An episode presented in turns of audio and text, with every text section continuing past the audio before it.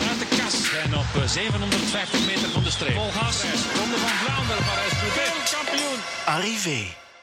Een nieuw wielerseizoen, een nieuw geluid. Er zijn al heel veel wielerpodcasts, veel goede ook, maar wij misten nog een babbelbox waar je als actieve fietser ook voor jezelf iets van opsteekt. Waarmee je misschien eh, volgend weekend of tijdens de Ronde van Vlaanderen wijzer of anders mee op pad kan trekken.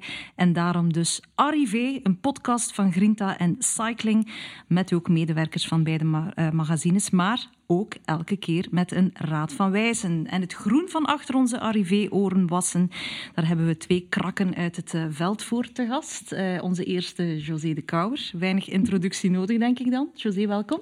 Welkom. Goeiedag, goedemiddag, goedenavond. Onmisbaar als, uh, ja, als je als liefhebber thuis naar de koers kijkt natuurlijk. Hè. Er is ook bewegingswetenschapper Christophe de Kegel, die niet alleen Mathieu van der Poel, maar ook uh, van ons betere fietsers wil maken. Christophe, hallo. Goedenavond. Ik zou zeggen, dat gaan we proberen, ja. en dan uh, zal ik maar met twee woorden spreken voor onze big chef van Grinta en Cycling, Frederik Bakeland. Hallo. Hallo. Het is een beetje jammer dat we hier in, uh, in een uh, klein zaaltje van het Centrum Ronde van Vlaanderen in Oudenaarde heel ver uit elkaar zitten. Het zou leuker zijn aan de toog, hè? Het zou veel leuker zijn mochten we veel dichter zitten. Heb je het er lastig mee? De uh, laatste tijd, zo, corona? Lastig mee gehad. Ik, uh, ik leef op hoop, ah, omdat het wielerseizoen gaat beginnen. Uh, ook deels omdat ik denk dat we toch uiteindelijk uit deze problemen gaan uitkomen, uitgeraken. En uh, uiteraard ten derde door de gewenning al een beetje, door, door het optreden van ja, oké, het is nu zo. En uh, we moeten daar toch gewoon op wachten tot we met z'n allen verder, verder kunnen. Ja, maar toch, allee, gaat tegen onze natuur toch in, hè, denk ik, Christophe? Ja, absoluut, absoluut. En ik vond het, uh, het moeilijkste vooral omdat, omdat er in het begin, nu, nu, nu zitten we ergens in een fase dat het einde van de tunnel wellicht in zicht is. Maar die, het eerste deel die we achter de rug hebben gehad, wist eigenlijk niemand heel goed waar dat einde nu lag. Dat is een beetje als we een weten het nog niet, hè? Ja, nee, maar ik denk dat we nu toch wel stilaan een aantal zaken kunnen opdelen, tijdschema's en zo. Maar in het begin zag het eruit alsof dat je aan de start van de ronde stond, maar je wist niet goed hoe lang dat de ronde ging zijn die dag. En dan moet je proberen je inspanning wat indelen. Dus dat was. Ja, en blijven bijtanken, dat je niet stilvalt. Ja. ja. ja. We gaan het onvermijdelijk ook tijdens uh, Arrivé hebben over corona en de gevolgen voor het wielrennen. Um, zijn jullie podcastluisteraars toekoer? Durf jij er wel eens naar te luisteren, naar een podcast? Uh, ik luister uh, geregeld podcasts, vooral als ik ga lopen omdat het mij soms aan motivatie ontbreekt om, bepaald, om mijn loopafstand te halen. Dus dan kies ik op voorhand een podcast uit waarvan ik weet, ja, die duurt zo lang, dus dat gaat zoveel loopkilometers opleveren. En welke? Uh, die van mij zitten wel meer in de categorie van uh, vakidioot, denk ik.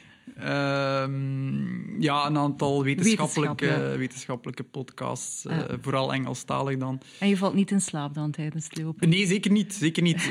er zijn er al een, ja, er is een, he zijn een hele reeks echt goede podcasts ook binnen dat, dat kleine segment dan. Uh, wijd verspreid op de markt, binnen de triathlonwereld ook, ook heel veel, heel veel goede podcasts. Engelstalig vermoed ik? Wel, uh, allemaal Engelstalig. Um, maar, maar ja, vanuit mijn gebied dan wel heel interessant om mijn, om mijn looptrainingen en een beetje het nuttige aan het aangename ja. te koppelen tijdens, uh, ja. tijdens het lopen. Ja, José, het is niet de eerste podcast waar je in uh, te gast bent. Luister je zelf ook soms naar podcasts? soms, ja, inderdaad. Ja? Als mij er een wordt aangeboden, allee, of, of wanneer men mij zin zegt, ja, daar moet je eens naar luisteren of daar moet je eens naar luisteren. Omdat, ja vind ze niet altijd even interessant. Het is misschien omdat ik uh, al zo lang zelf in dat wielrennen zit dat ik eigenlijk weinig uh, interessante kan aanhoren. Dat is geen pretentie, maar er zijn er weinig bij waar ik veel uit kan leren. Mm -hmm. en, en misschien ook omdat ze een beetje te eenzijdig zijn en dan vaak gemaakt door mensen die uh, zichzelf hoe zou ik het zeggen, zichzelf belangrijker vinden dan wat ze eigenlijk zijn in hun vakgebied. Uh, mensen die een... Je gaat geen namen noemen waarschijnlijk, hè? Nee, nee, nee, maar mensen die een podcast maken... Uh, er zijn er veel bij die dat doen om, om, om, omdat ze dat zelf interessant vinden. Dat vind ik het eigenlijk al niet meer leuk. Eigenlijk. Je zat uh, in winteruur hè, deze week, waar je iets van Stef Bos, papa, hebt, hebt voorgedragen. Was dat dan uit jouw comfortzone? Het ging niet over het wielrennen? Uh, dat ging volledig uit mijn comfortzone. dat was, ik was al een paar keer gevraagd om, om, om dat te doen. Om daar, uh, men had me die vraag eens gesteld. Zo. En ik dacht zoiets, ja, ik ben helemaal geen, niet zo'n literaire, ik weet niet wat nog allemaal. En toen in één keer, na nog eens een keer en nog eens een jaar, dacht ik zoiets van ja, ik, ik heb dat ooit echt meegemaakt, dat verhaal van papa in de zin van 1992. Uh, en dat, voor mij was dat uh, inderdaad dat verhaal van toen ik dat hoorde, ik lijk steeds meer op jou, dacht ik ja, ik, ik lijk helemaal niet op mijn vader. Als er nu twee verschillende mensen zijn, dan ben ik het en mijn vader. Uh, maar door ouder te worden, hè, dat is ondertussen meer dan 30 jaar geleden, uh, ben ik nu zoals dan hij toen was. En, en dan kom je toch meer en meer met je voeten op de grond en dan denk je, ja, dat is zijn leven geweest. Hè. Hij heeft dat zo gewild, hij heeft dat zo ingevuld. En hoe ik mijn leven invul, dat is natuurlijk een ander verhaal. Maar je komt wel uh, stilaan toch uiteindelijk allemaal met de voeten op de grond. Daar is niks aan te doen. Maar had je daar dan stress voor om dat te gaan vertellen op die manier? Uh, nee, nee, nee, nee, nee. Ik, vond dat trouwens, ik vond dat trouwens niet uh, uit uw comfortzone, José. Omdat ik vind José de Kouwer eigenlijk een groot filosoof, moet ik zeggen. En je kunt daar echt uh, heel toffe gesprekken mee voeren met die mens. En die heeft echt heel wel veel te vertellen. En die gaat verder dan de koers, vind ik. Heb ik mm -hmm. altijd al gevonden. Aangenaam om mee te praten, om naar te luisteren. Er zit een beetje een filosoof in José de Kouwer, dat vind ik wel. Ik, ik denk dat je als coach-begeleider een beetje filosoof moet kunnen zijn. En, en uh, niet, je moet gefocust zijn op je sporten en je moet gefocust zijn op je vak. Maar, maar je moet het alles in een context kunnen plaatsen. En, en dit verhaal nu, ik lijk steeds meer op jou, papa. Ten eerste zeg ik geen papa, want ik zeg gewoon vader, om het zo uit te drukken. Mijn papa, als ik dat moest zeggen, dan zou hij niet weten wat er gebeurt. Maar ik bedoel maar, uh, maar, maar ja, ik zeg helemaal op het einde van, die, uh, van dat verhaal, van als ik, daar, ik ga daar elke, zat, elke avond naartoe, rond vijf uur ongeveer. Vandaag dus niet. Maar als ik daar dan wegrijd, dan heb ik het, het gevoel van, ik heb iets goed gedaan. En dat doet mezelf ook goed. Uh -huh. Zo, ik, ik bedoel, als je als mens iets kunt doen, als begeleider uh, voor iemand... Uh, of je daar nu geld voor gekregen hebt of geen geld voor gekregen hebt, maar als je het gevoel hebt van ik heb iets, iets goed gedaan, dat maakt jezelf alleen maar beter eigenlijk. Altruïsme. Is dat zo, Christophe, dat je, dat je als coach ook levenslessen, levenswijsheid deelt? Ja, absoluut. Ik kan uh, José daar volledig in bijtreden. Ik denk um, de boodschap overbrengen en ze juist overbrengen, dat is echt enorm belangrijk. Want een atleet voelt onmiddellijk je, hebt enerzijds het trainer zijn en het wetenschapper zijn.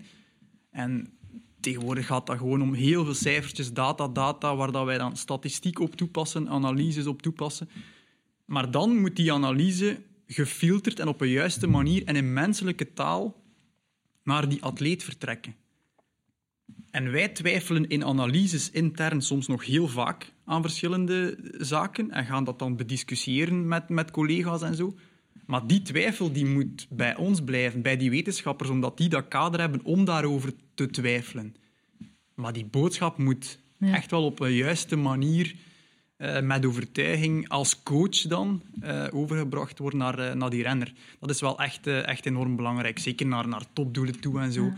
Want uiteindelijk, er, het is moeilijk, het is, ja, of het is niet te meten hoeveel van die prestatie nu juist tussen die oren zit, maar, maar echt heel veel. Hè. En dan het bijkomend element, denk ik, is het met heel veel verschillende atleten, die dat allemaal op een eigen manier interpreteren. Dat komt allemaal op een eigen manier binnen, natuurlijk. En dat is nog een keer een extra moeilijkheid voor een coach, denk ik dan. Absoluut. Ja, het is vooral de inleving die je moet hebben. Als je echt iets wilt bereiken met een sporter... Ik heb bepaalde zaken gedaan in een andere functie dan, dan trainer, technisch onderlegd. Maar bij mij was het dan meer op emoties en op uh, ja, het gevoel uh, binnenkomen, echt binnenkomen. En, en daar is enorm, enorm veel in te winnen en in te verliezen. Je kan een uh, geweldig trainingsschema hebben, maar wanneer je A, er niet 100% in gelooft, wanneer je B, ja, met problemen zit waar je zelf op een of andere manier niet durft of wil over spreken, dan, ja, dan mist het volledig zijn doel. Het is niet omdat je een goede trainer bent dat je een goede coach, coach bent natuurlijk. En het is niet omdat je een goede ploegleider bent, dat je een goede coach bent. Dat is iets helemaal anders. Wie de twee kan combineren, ja, dan zit het wel goed. Ja, coaching is echt een... een, een eh, je kan tien keer de vraag stellen, hoe is het? En uh, ja, goed. Absoluut. Goed, ja, hoe is het? Goed. Ik heb het ooit meegemaakt met Filip Meijdagen. Hoe is het? Oh, goed, goed, goed, goed. Ik zei, ja, maar ik vraag niet of het goed is. Ik vraag, hoe is het? Ja, goed, zeg ik. Ik zeg, Filip, ik vraag niet of het goed is. Ik zeg gewoon, ik vraag, hoe is het? Oh, man, zwijgt. Hij pikt een hoop miserie aan mijn oren. Wel, ja, dat moet ik nu juist weten. En, wanneer je niet na, die eerste, na dat eerste antwoord al denkt van... Oh ja, zegt dat goed is, het is goed. Maar wanneer je niet ergens een soort twijfel voelt... Zo dat, dat ietsie niet echt rechtdoor verhaal... Dan, dan, dan, dan zit je juist eigenlijk. Maar je zit toch met introverte sportmannen die ook dan het achterste van de tong niet gaan laten zien. Allee, het verhaal Tom Dumoulin... Ik, ik moet eerlijk zeggen, men heeft me al dikwijls gevraagd... Uh, waarom ben je nu geen ploegleider meer? Waarom zou je geen ploegleider meer willen zijn? Ik, ik wil dat helemaal niet meer zijn. Niet meer. Maar ik denk wel... Mocht ik mee in een ploeg draaien als... Gewoon mee...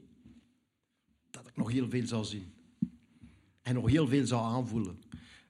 Is Op menselijk vlak dan? Ja. Maar, maar is Emotioneel, menselijk vlak voelen van... Het zit niet juist. Ik zie mensen rondspringen rond sporters die, ja, die ongelooflijk blij zijn dat ze daarbij zijn, maar die er vooral zijn voor zichzelf. Mm. Ja? We komen straks nog wel op een ander verhaal, maar ik, ik, ik zeg daarin, in dat boek dat nu geschreven is, maar dat is voor later ik heb verzorgers gekend die de eerste keer een renner op tafel kregen. En die, ik ging er dan altijd bij, zo'n beetje. Ik stond daar een beetje te lummelen en wat luisteren, zo, maar dat was echt wel bewust. En die pakte die renner zijn benen vast en die zei, nou, maar zeg, goh, dat zijn, goeie, dat zijn benen, zo. ik voel het. Toen dacht ik, man, kun jij dat nu voelen? Ga dat eerst keer masseren. Wat een domme kloot zijn jij. Dat je dat durft zeggen. Je, je bent je eigen carrière naar de knoppen aan het doen door dat te vertellen alleen al. En als je dan nog een domme renner hebt ook die dat gelooft, ja, dan zit je gewoon fout. Dat is nu hetgeen dat je nu juist niet mocht doen. En dat gebeurt bijna altijd. Hè. Absoluut. Draait Laat iemand los bij een vedette en hij gaat hem naar zijn mond praten. Draait het te veel rond ego's en cijfertjes momenteel in het moderne wielrennen, Christophe? Ja, er zijn veel mensen binnen het wielrennen, en we hebben dat allemaal, hè, vooral duidelijkheid, maar die een, een te grote eigen agenda hebben. En uiteindelijk, het is zoals José zegt, het gaat, gaat in principe om die atleet en je moet daar... Ja, je werkt daar in een coachingrol bij, bij die atleet, maar toch moet je zeker afstand kunnen bewaren, want je moet tegen die atleet ook soms kunnen zeggen dat dingen gewoon niet goed zijn. We moeten soms even kunnen kijken van, ja, kijk, uh, we moeten dit nu wel echt wel anders gaan doen. En als je bepaalde grootheden ja, vanuit bijna een beetje een aanbiddend spectrum gaat, uh, gaat aanhaken, ja, dan, kom je, dan loop je wel een keer tegen de muur hè, op, op een bepaald moment. En dat zie je als je een klein beetje afstand neemt, en ik denk dat José al lang nu in het wielrennen zit om zo even te kunnen achterover gaan leunen en de dingen van met een breder perspectief bekijken. Als je daar wat afstand van neemt, dan zie je in alle lagen van het peloton ja, zie je zo wel een aantal figuren uh, rondlopen. Hè. Dat, dat, zie je op verzorgersniveau, maar dat zie je op, op alle soorten niveaus. En die belangen zijn allemaal die belangen zijn zo groot. Die druk op die renners ook zo groot. Uh, onder andere ook in het coronaseizoen. Het was zo'n kort seizoen. Er was maar drie maanden om te presteren. En iedereen wou toch liefst uh, als ploeg zijn overwinning uh, meenemen. Er zijn, zijn een aantal ploegen die daar dan voor het niet in geslaagd zijn. Ik zeg, die druk op die, op die sporters, dat werd in elke meeting werd, werd, werd dat benadrukt en, en gezegd. geen nieuw contract versierd voor het komende seizoen? Ja, ook renners die dan onmiddellijk zelf die druk voelen van oei, ik ben einde contract en het seizoen zal maar drie maanden zijn. Speelt, speelt inderdaad allemaal mee. Hmm. Je had het uh, er net al uh, laten vallen. Hè? Er komt binnenkort een boek van jou uit over dat coronajaar, uh, Surplus. Wat vertel je daarin dat we nog niet weten over het uh, beruchte wieler-coronajaar? Wel, eigenlijk heel veel. Er is ook heel veel uitgekomen. Er staat telkens bij, uh, José spreekt uh, die een datum. Ja, heb, Klinkt bijna als een orakel, hè? Lippes belt mij dan en dan gaat dat een uur, anderhalf uur via FaceTime over, ja, over van alles wat in mijn hoofd opkomt. Het is wel zo, als je, aan, als je die vraag krijgt, wil je meewerken? Dan ga je in één keer anders beginnen denken en kijken. Je gaat zaken opnemen, je bent, je bent bewuster bezig en je ziet bewuster meer dingen. Waar je anders, doordat je toch niet getriggerd bent, net iets minder mee bezig bent. En hoe zoiets? Alhoewel ik wel heel dikwijls bezig ben met het hele verhaal. Hè. Ik, blijf, ik blijf nadenken natuurlijk.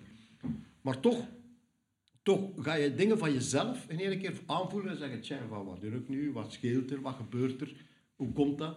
Dat komt daardoor en daardoor. Wat zouden die renners dan voelen? Hoe gaan ze ermee om? En, en dan, dan, ja, dan ga je alles in één keer anders bekijken. En dan bekijk je dat echt uit dat perspectief corona. En hoe komt, en wat, met wat is Van Avermaat nu bezig om die Ronde van Vlaanderen per se te proberen winnen op de rollen?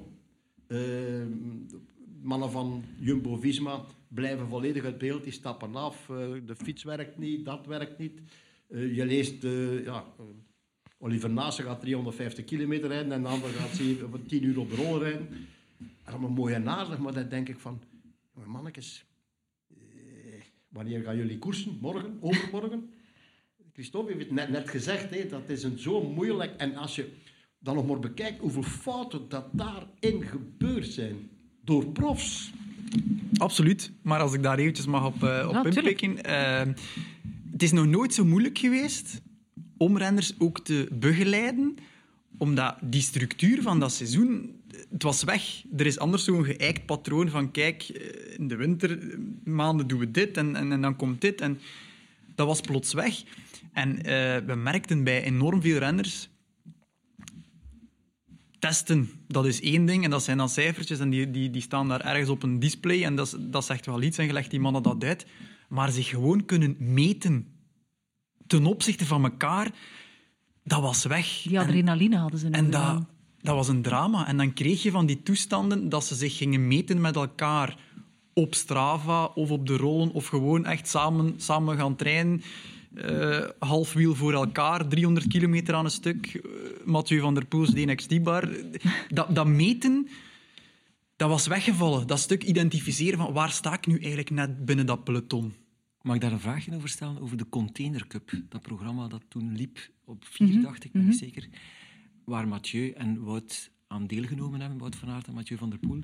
En klopt het dat daar toch wel wat, ja, binnen de ploeg Alpes in Phoenix toch wel geschrokken waren van de prestatie van Wout van Aert op de fietsproef? Dat daar, klopt dat?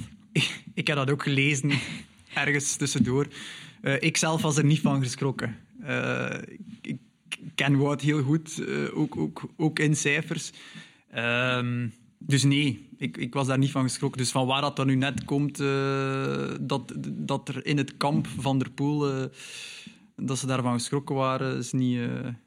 Maar het ziet er in ieder geval naar uit dat, het, dat er geen containercup meer komt op die manier. Het wielerseizoen zal komt wel een tweede seizoen, hè? Komt het tweede seizoen, maar ik denk zonder wielrenners vermoed ik, of toch ja, minder wielrenners. Die want ik zullen bezig zijn, hè? Het seizoen zal in grote mate toch kunnen verlopen zoals gepland. Maar het feit dat die profs op die kar van Zwift-wedstrijden en zo gesprongen zijn, heeft wel volgens mij de grote doorbraak betekend van heel dat virtuele fietsen. Het uh, virtuele fietsen, uh, dat was echt, ja, die, die zijn corona wellicht, wellicht dankbaar om het zo te zeggen. Uh, ik ben een dataman, maar virtueel fietsen, ik vind nog altijd de, de combinatie tussen de charme van de koers en de data vind ik zelf nog altijd veruit, veruit het mooiste. Dus dat was zelfs voor mij als dataman nog vrij ver weg van mij, het virtuele fietsen. Eh, we zijn eh, binnen de ploeg dan um, Zwift uh, als, als belangrijke partner ook. En via corona daar dan toch wat ingerold. Ze, ze hebben mij een, een, een Zwift-account cadeau gedaan om, een aantal zaken uit te proberen. En gebruik van gemaakt? Eén keer. En? Ja. Valt mee? Uh, ja, het is, het is fantastisch wat ze gemaakt hebben. Hè, maar ik zeg het, ik, ik combineer nog graag de charme van fietsen. Ja, als, de foto daar op de achtergrond, liever, liever toch daar. Een foto van de pater bij Ja, inderdaad. Uh, dus liever die charme met de data combineren. Ja, maar nogthans, er heeft er eentje wel een contract versierd bij Alpecin Phoenix, hè, dankzij de Zwift Academy. Uh, ik las het ook nog in cycling. Klopt, klopt. Jay Vine. En dus ja, in, in maart, april, begin lockdown, e-racing, dat is nog allemaal, dat, ik vond dat nog vrij ver weg. En dan moest ik mij daarin gaan verdiepen, omdat we er een aantal projecten uh, gingen, gingen meedoen, ook uh, via de ploeg. Uh, ik heb dat dan ook gedaan. En, en dan die wedstrijd, wedstrijd om dat profcontract te winnen, mee begeleid en, en, tot in detail die zaken bekeken. En ik moet zeggen, het is toch wel echt wat. Mm -hmm. wat zijn, en, Los van de, van de charme, want dat blijft zoiets abstract, maar ik denk dat de komende jaren ook echt iets gaat worden. En misschien gaat José nu zeggen van, dat vind ik totaal maar niks. Nee, nee, nee. Het is een platform waar je anders geen inzagen in krijgt. Ik bedoel daarmee, je krijgt nu een deel gegevens ja. Waar jij eigenlijk bij je weg moet. En, en dan zie je, voilà, die uh, meten is weten. Klopt. En, en dat staat daarvoor. Maar dan komt het wat wij dan noemen als Vlamingen het echte koersen, ja. het echte werk. Uh, het, het, uh, het aanvoelen. Want als koersen alleen maar trappen moest zijn, ja, dan kon iedereen koersen. Allee, dan kon iedereen die kon trappen koersen. Ja, absoluut. Dat is niet waar natuurlijk. Nee. Je hebt het dan over tactiek en techniek. Dat Nederlanders vooral, de Nederlandse toerfietser, die is gemiddeld een meter 95 groot, om het zo uit te drukken. En die trappen allemaal, uh, niet zoveel wat, maar die trappen enorm veel wat. Maar ze wegen ook meestal Ja. veel. Maar die denken dat fietsen op kop rijden is. Maar dat is niet waar natuurlijk. Koersen is niet op kop rijden. Koersen is juist niet op kop rijden. Ja, inderdaad. Ja, en zo kan je ook Voilà. Bordje van een aantal- ander aantal leeg. voorbeelden ook. leeg eten, eh, ja. als, ik, als ik nu één naam er, er gewoon mag ingooien. Gianni Vermeers zou je nooit uit een Zwift-wedstrijd uithalen. Die ligt onmiddellijk onderaan de lade. Ik heb al duizend keer gezegd. Als Greg van Avermaat mocht kunnen sturen zoals Gianni Vermeers. Nu. En hij moet daarvoor 100.000 euro betalen, moet hij dat onmiddellijk doen. Gianni Vermeers.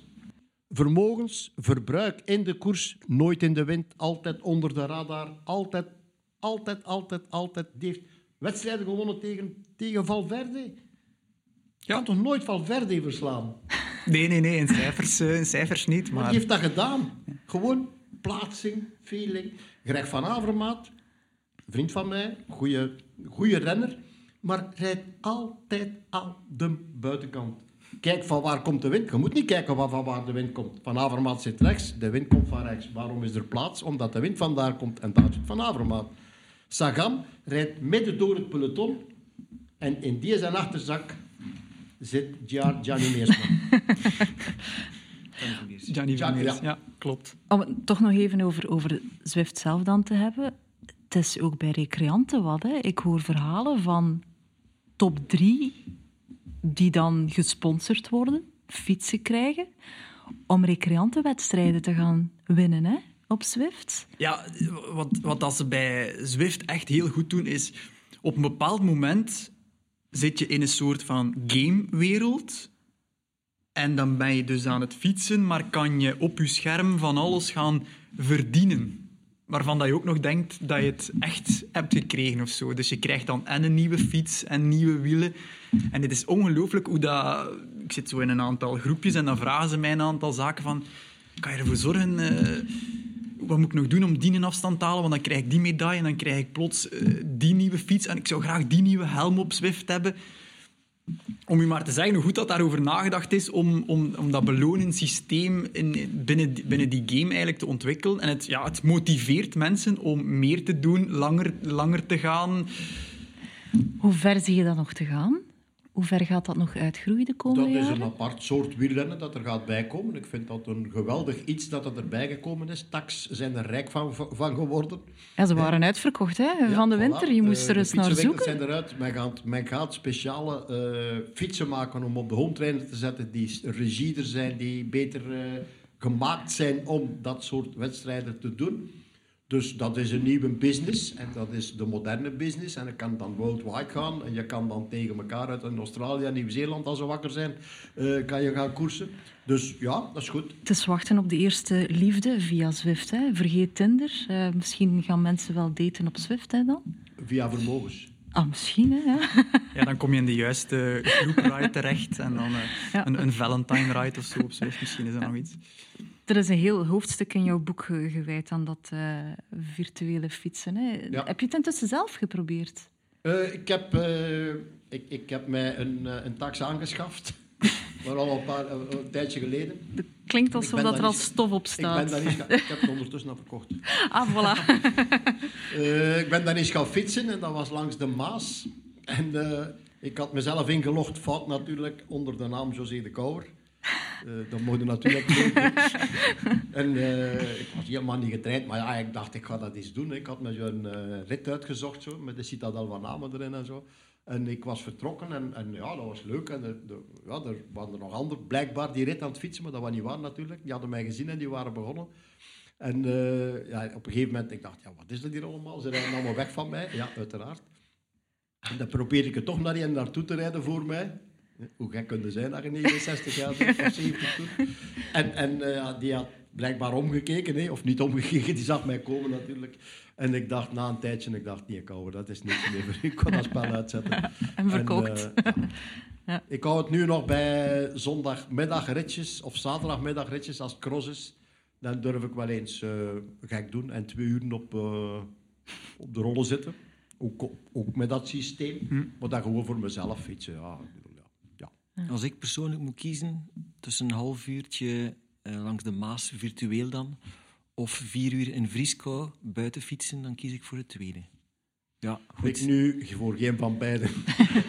maar wel buiten fietsen, ja, uiteraard. Maar, het is maar natuurlijk, ik, vind, ik vind het een... Uh... Het is efficiënt natuurlijk, hè. Indoor fietsen, ik kan daar perfecte trainingen mee doen. Ik kan zeer efficiënt trainen. Ik heb dit heel goed onder controle.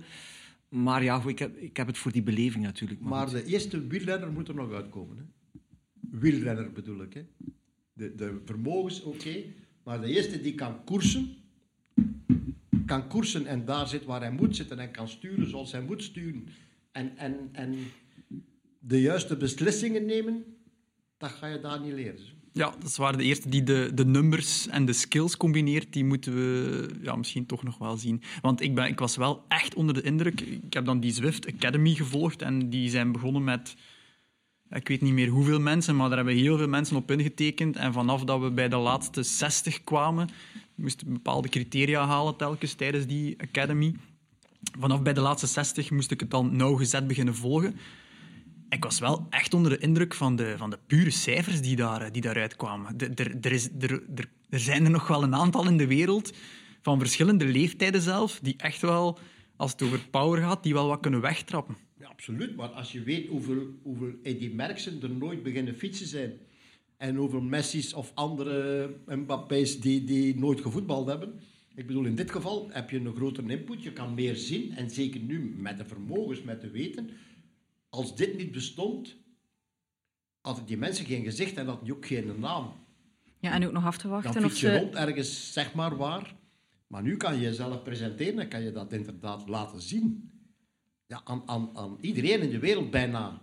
Ja, dat is, een, een, een dat is eigenlijk een vijver. Hè? Ja, absoluut. Ja, het is een soort van sollicitatieplatform ja, geworden. Een talentenvijver. Maar dan komt natuurlijk het tweede verhaal. Uh, hoe snij je een bocht aan en hoe gedraag je je als er iemand met je elleboog tegen jou aankomt. En, dat zullen we zien met de nieuwe renner bij Alpes in Phoenix. Ja, wel, ik kijk er echt naar uit. Want als je natuurlijk ja, ook de, de, de laatste wedstrijd gezien hebt van het wereldkampioenschap e-biking of Swift... Hè, waar onze Belg daar, uh, Waal, uh, ging meedoen, ging meedoen, ging meedoen. En dan komt daar die roeier, of die... Ja. Roeier? Ja. Dat is een roeier, ja, denk roeier, ik. Ja. ja, roeier, waar eigenlijk onze, Tim, onze Bries, Tim Bries al, al over gesproken had, dat dat een fantastische kerel was. En dat hij de muur van Gerasbergen de, de wereldkampioen. met van alles en nog wat. En die komt daar dan wel, wel naar voren. Dus ja, ik heb echt wel enorm respect voor mensen die dat kunnen. Mathieu wordt geklopt door een... Uh, in de virtuele Swift uh, Academy daar door, uh, door, een, door een, uh, een triatleet. De Container Cup, Wout van Aert, dat is mij dus ontgaan dat we daar wakker van lagen. Maar dit verhaal, ons eerste e-race avontuur ja. met de ploeg ja. omwille van lockdown. We hadden zo'n groeps, groepschatje achteraf en ze waren allemaal zo tien minuutjes van de rollen, nog, nog even goed bezweet. En dan was dat onmiddellijk in die chat van, wow, wat was, wat was dat hier? Kan dit wel, klopt dit wel? Ze vroegen onmiddellijk voor mij om, ja, kan je even gewichten checken en dit of dat alles? Ik zeg, ja, alles stond juist ingesteld. Dat is ja, een beetje specialisatie op zich. Als je palmares dan gaat bekijken, wat hij allemaal gewonnen heeft en gedaan heeft, in triathlons en in andere zaken, ja, ja, hmm. laat er maar aan staan. Ik wil het ook nog even hebben over de, de gevolgen van corona voor recreanten en voor inspanningscoachen. Want er was, ja, we spreken over de horeca en de kappers die, die eronder lijden. Maar bepaalde zaken mochten waarschijnlijk ook niet in jouw eigen zaak voor, voor recreanten dan. Klopt. zijn er veel collega's die gebloed hebben ook deze periode? ik heb daar eigenlijk niet zo'n heel goed zicht op. Uh, ik had natuurlijk het geluk dat ik een groot deel van mijn, uh, van mijn job uh, op professioneel niveau werk en dus daar uh, een vast inkomen uit heb. in, begin, in de, eerste beginfase mochten we nog eventjes blijven werken en dan uiteindelijk moesten ook die contactberoepen dicht gedurende een periode. Maar we hebben tegenwoordig wel natuurlijk heel veel toegang, uh, en daar is, heel, daar is ook ongelooflijk snel op ingespeeld om via software mensen toch van op afstand, ook zelfs van op afstand te laten testen. Mhm. Dat is iets die ontwikkeld is door corona, heel snel. Van kijk, wij hoeven niet meer in contact in dezelfde ruimte op de fiets lactaat te prikken. We kunnen het op afstand, eh, dingen worden ingeschat. Uh, dus, dus daar is op ingespeeld. meestal krijg je uit zo van die crisissen dan wel zo een aantal uh, zaken die, die beter zijn en die we, die we ook nu nog gebruiken om omdat we, ja, als je met de, een internationale samenstelling zit van je coachingbatterij, dan kan je niet overal... En nu kan ik wel zeggen, online, van kijk, jij gaat morgen in Spanje die reeks uh, testblokjes afwerken, je, je laat ze op en, en ze worden geanalyseerd. Jij moet niet meer overal naartoe bij, op die manier. Nee. Maar er is, het, het kunnen um, laten plaatsvinden is één zaak, maar heel veel doelen zijn weggevallen voor recreanten. Dat is wel ik iets hoor die... heel veel mensen die zeggen van ik heb mijn samenwerking met mijn coach ja. opgeschort, want dat is weggegooid geld. Ja, ja, vooral, vooral het wegvallen. Ik heb weinig, met weinig mensen tegengekomen bij ons dan in de praktijk die, die, die iets hebben stopgezet. Maar vooral het wegvallen van de doelen.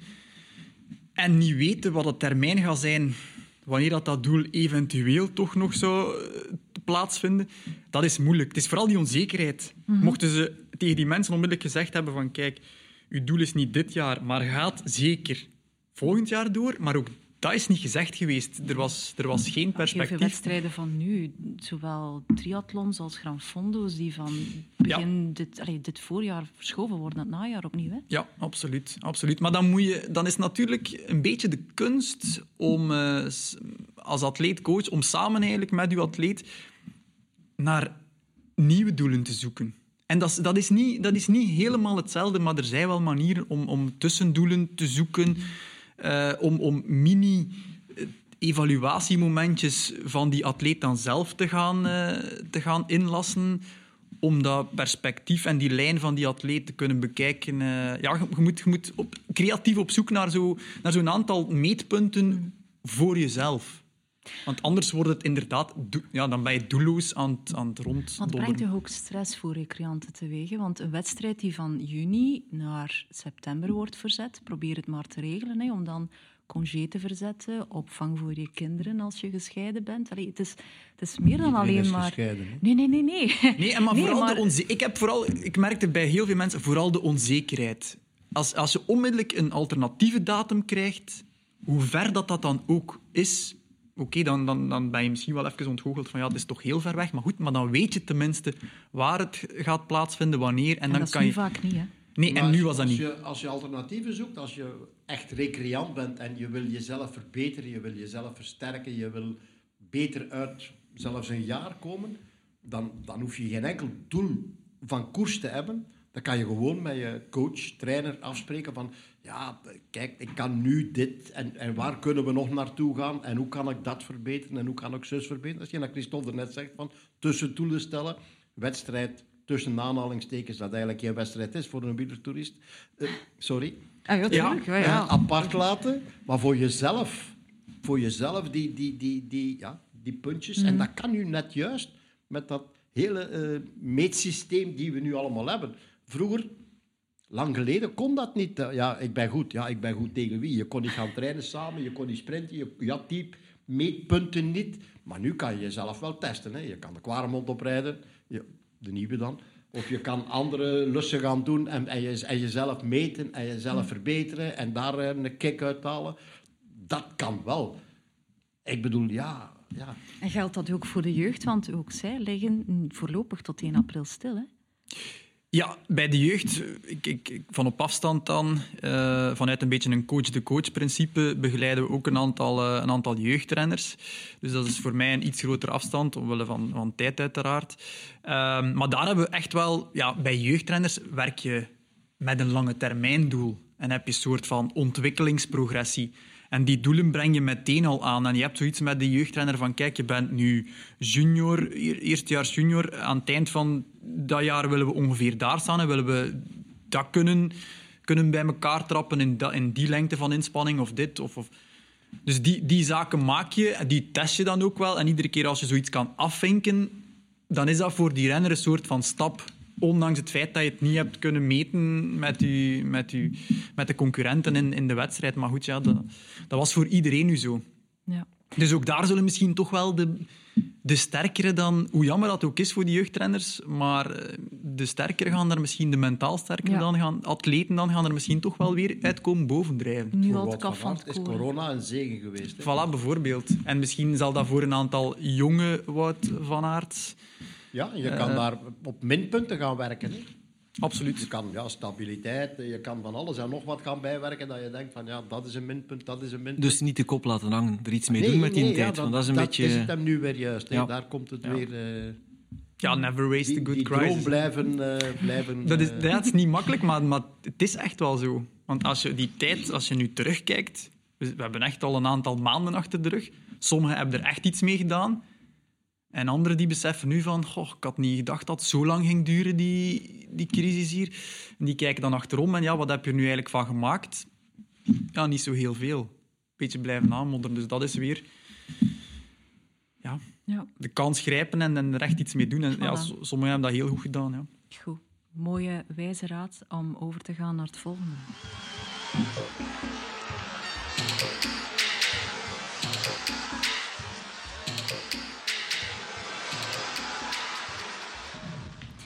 Want we hebben voor deze podcast ook een paar uh, partners gevonden. We mogen dat zo stellen, hè, Frederik.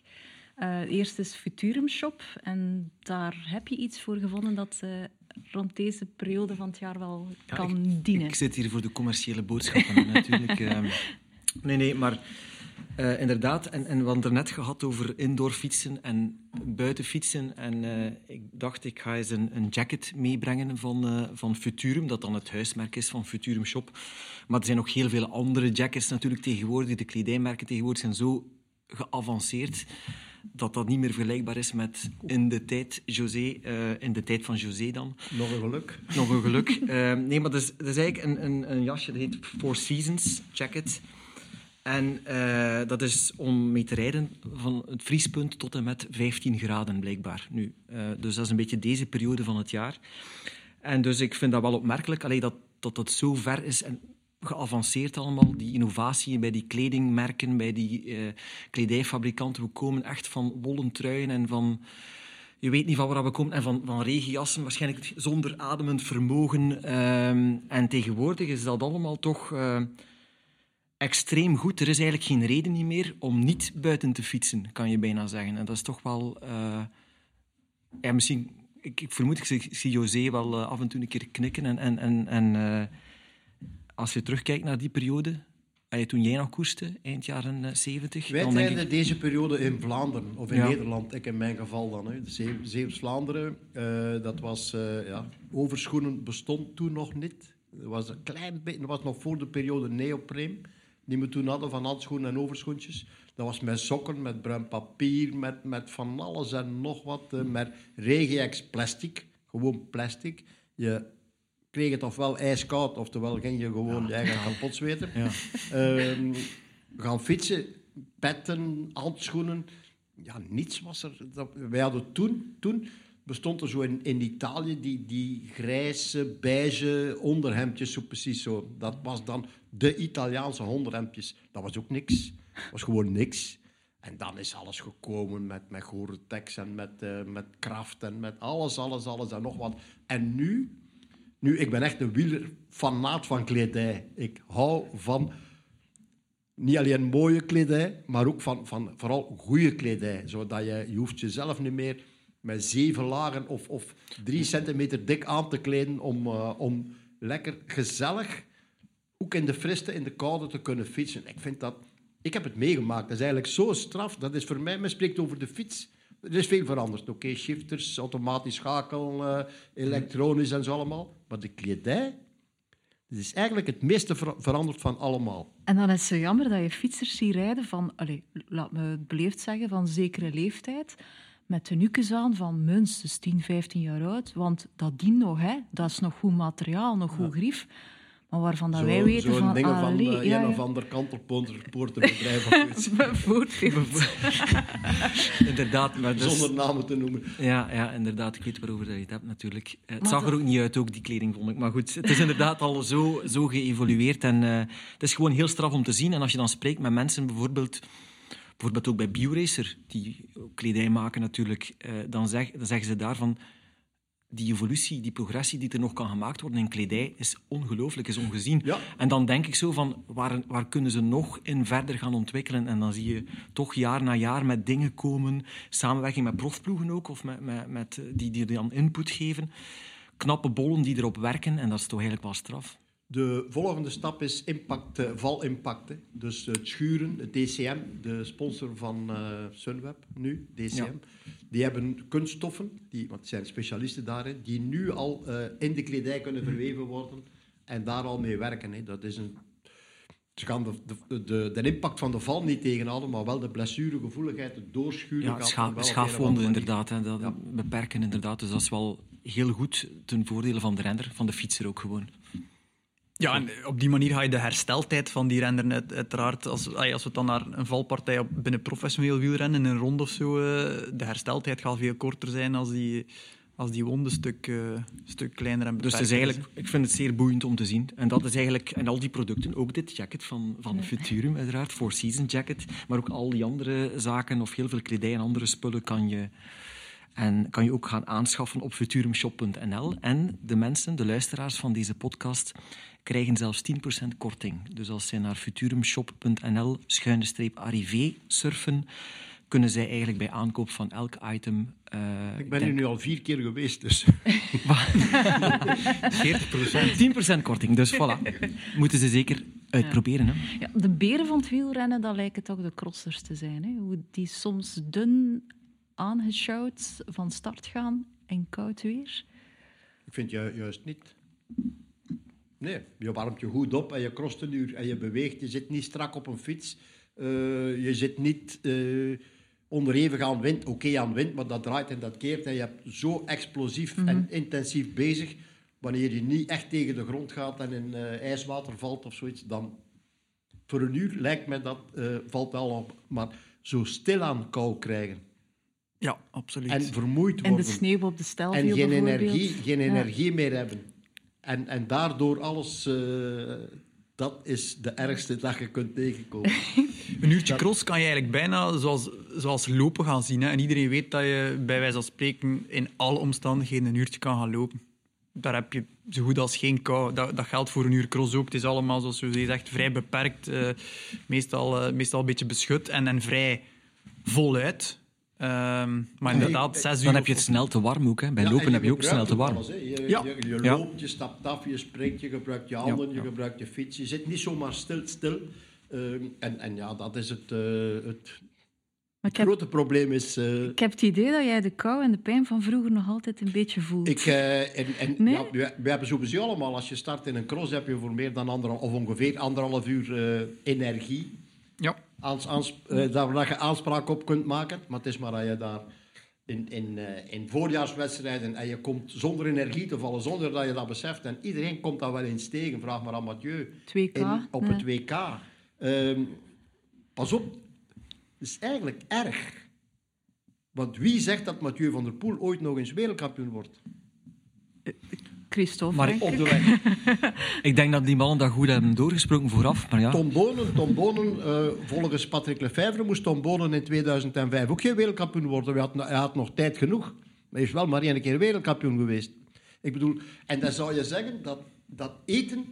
Ik spreek er altijd over in commentaar. Hè. Eten, eten. En zeggen ze, ja, hij is er weer. En eerst het bord leeg eten van uw tegenstrever en dan aan uw eigen bord beginnen.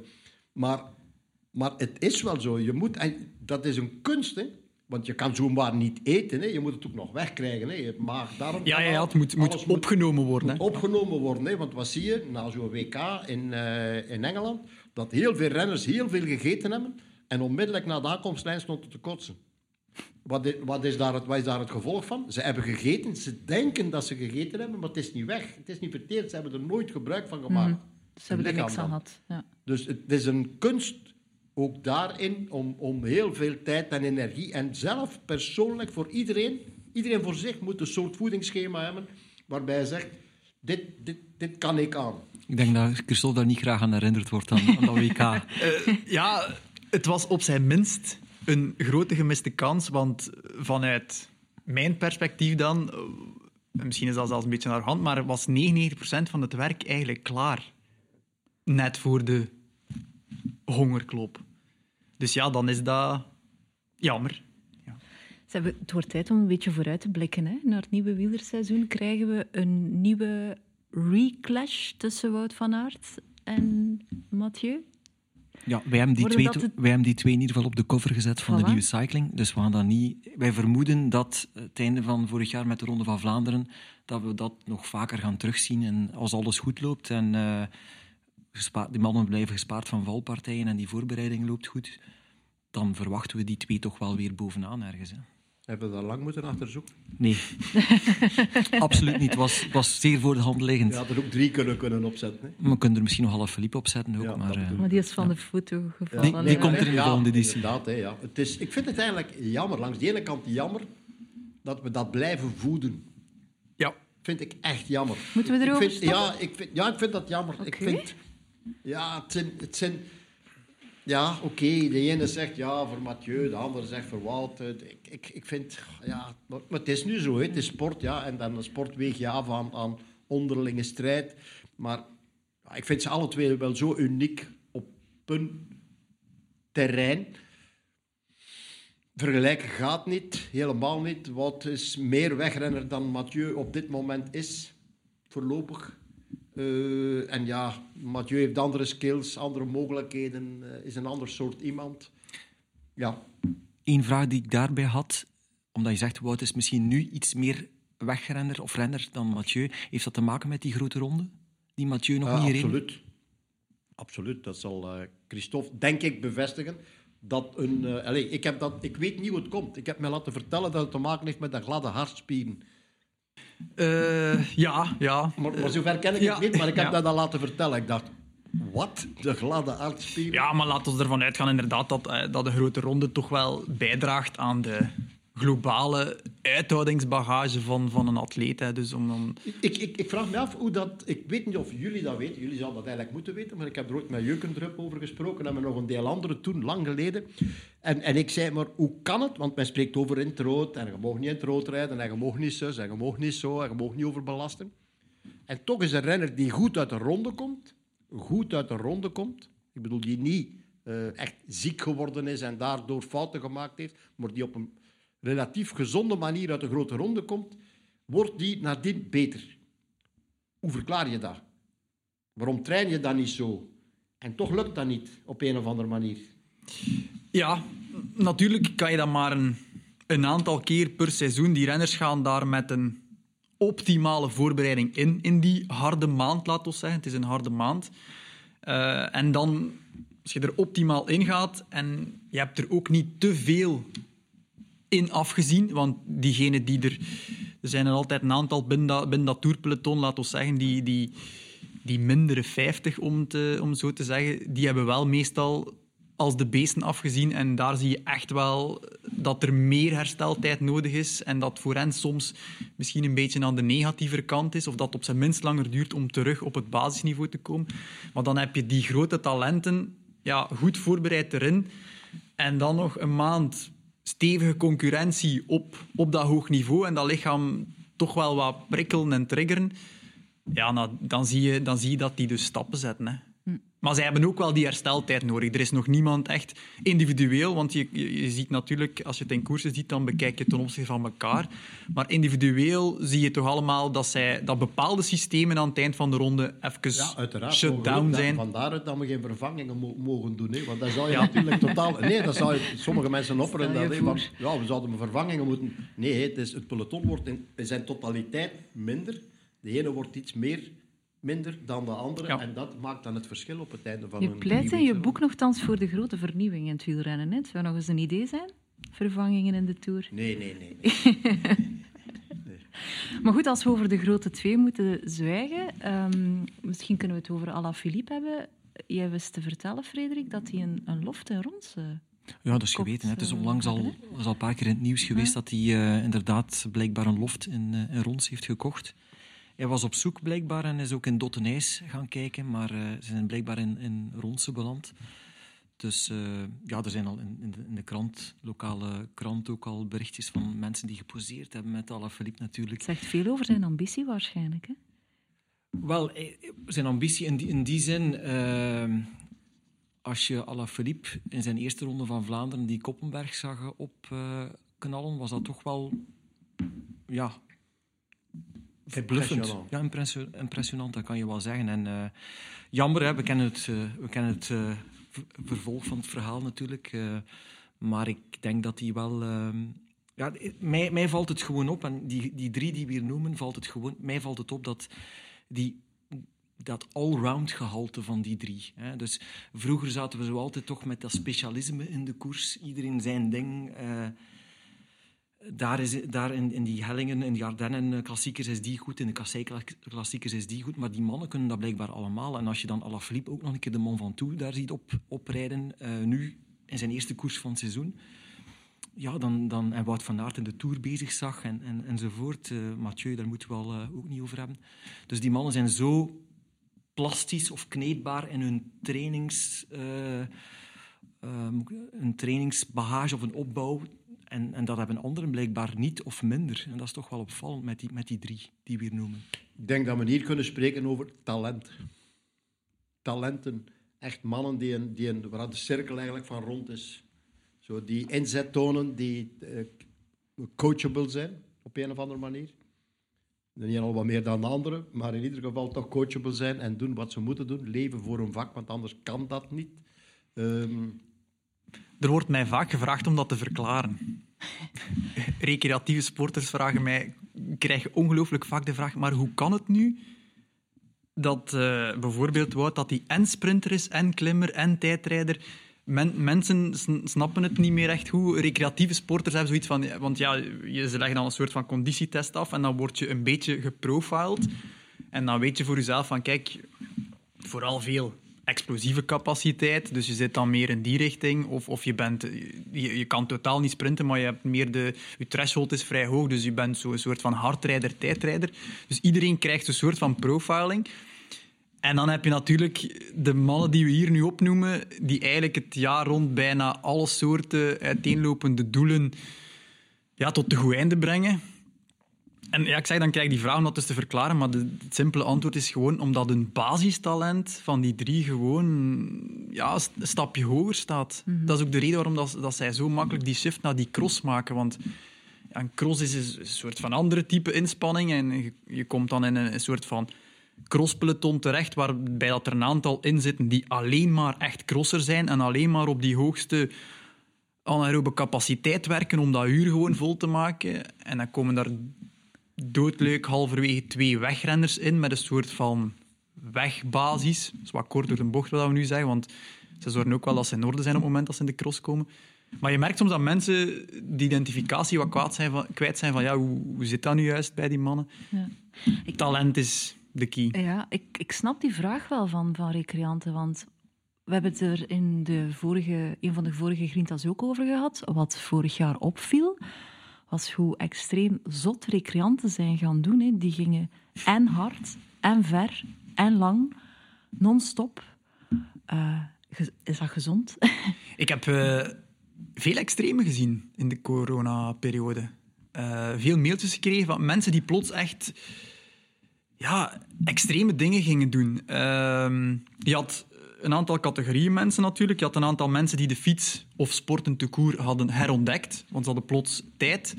En die halen dan uh, een fiets van onder het stof en, en wat fietskledij die er al 15 jaar lag, eh, of, of ergens wat dingen samen verzameld bij, bij, bij neven en nichten, weet ik veel. En die gingen dan plots weer fietsen. Maar het was, het was heel mooi weer en het moest allemaal snel vooruit gaan. En ze gingen dan met elkaar een beetje fietsen, maar ze gingen dan fietsen met een neef die eigenlijk al drie jaar fietste. En zelf al hadden we tien jaar niet meer gefietst. En dan moest dan wat vooruit gaan.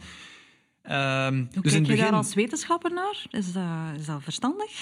Het uh, is niet echt verstandig. En in het begin was er dus veel enthousiasme. En dan een maand tot zes weken later kreeg ik enorm veel mailtjes van die categorie mensen.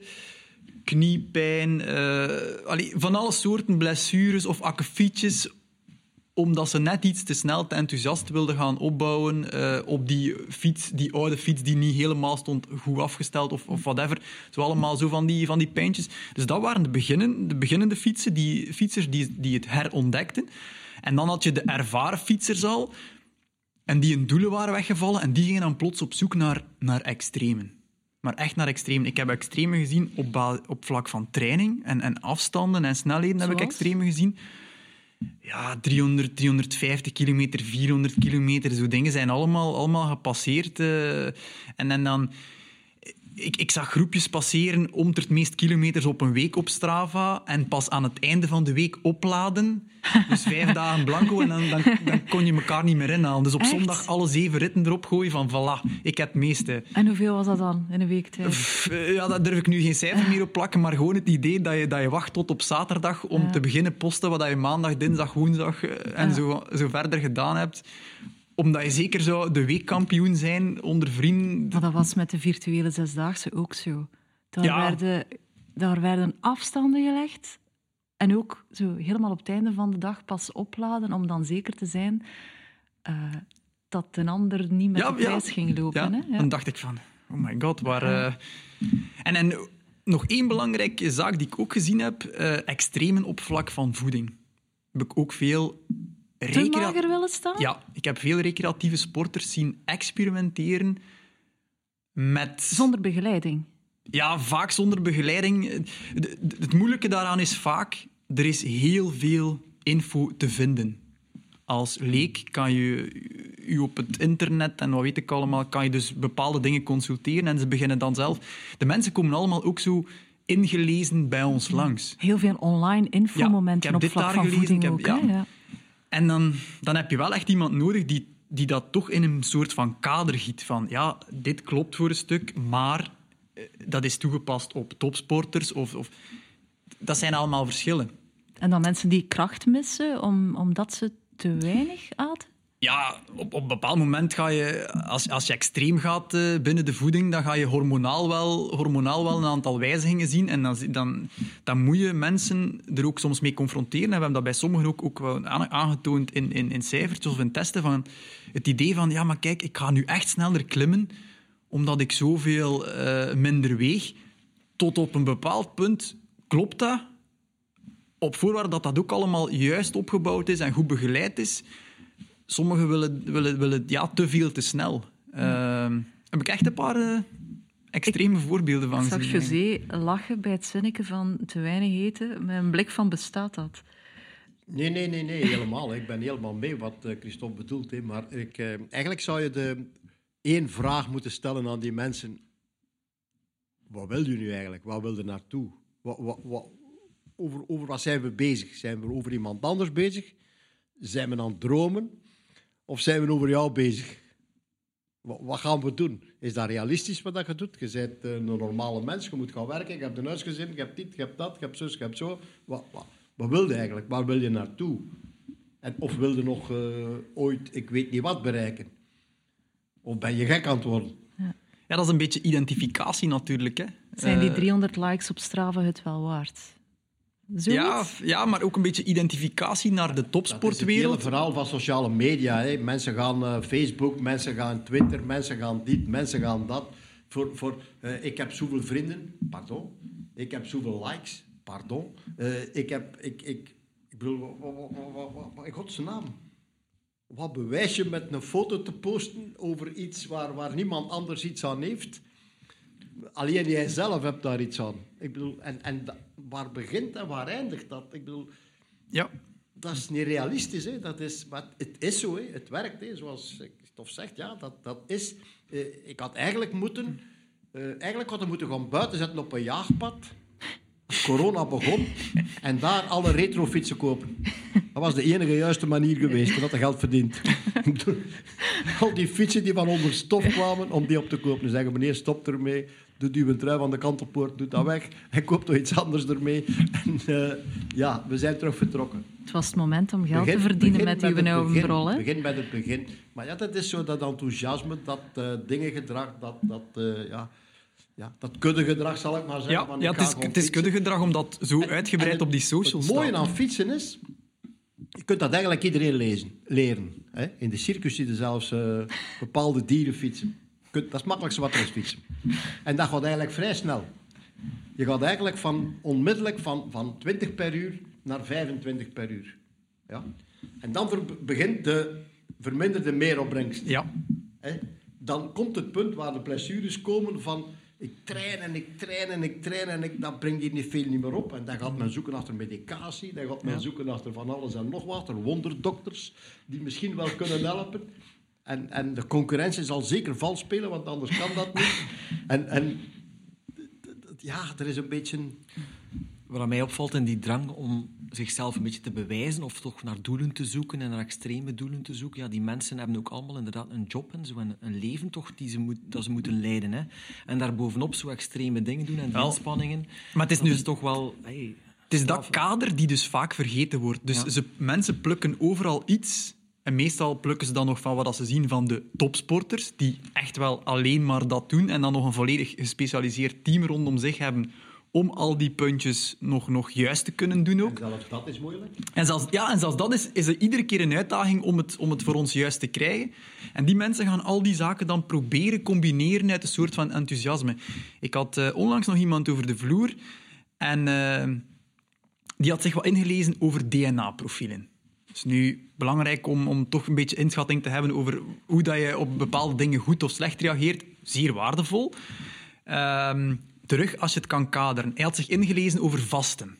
Intermittent fasting en zo. In combinatie met zijn training. Hij had die zaken eigenlijk gewoon gecombineerd.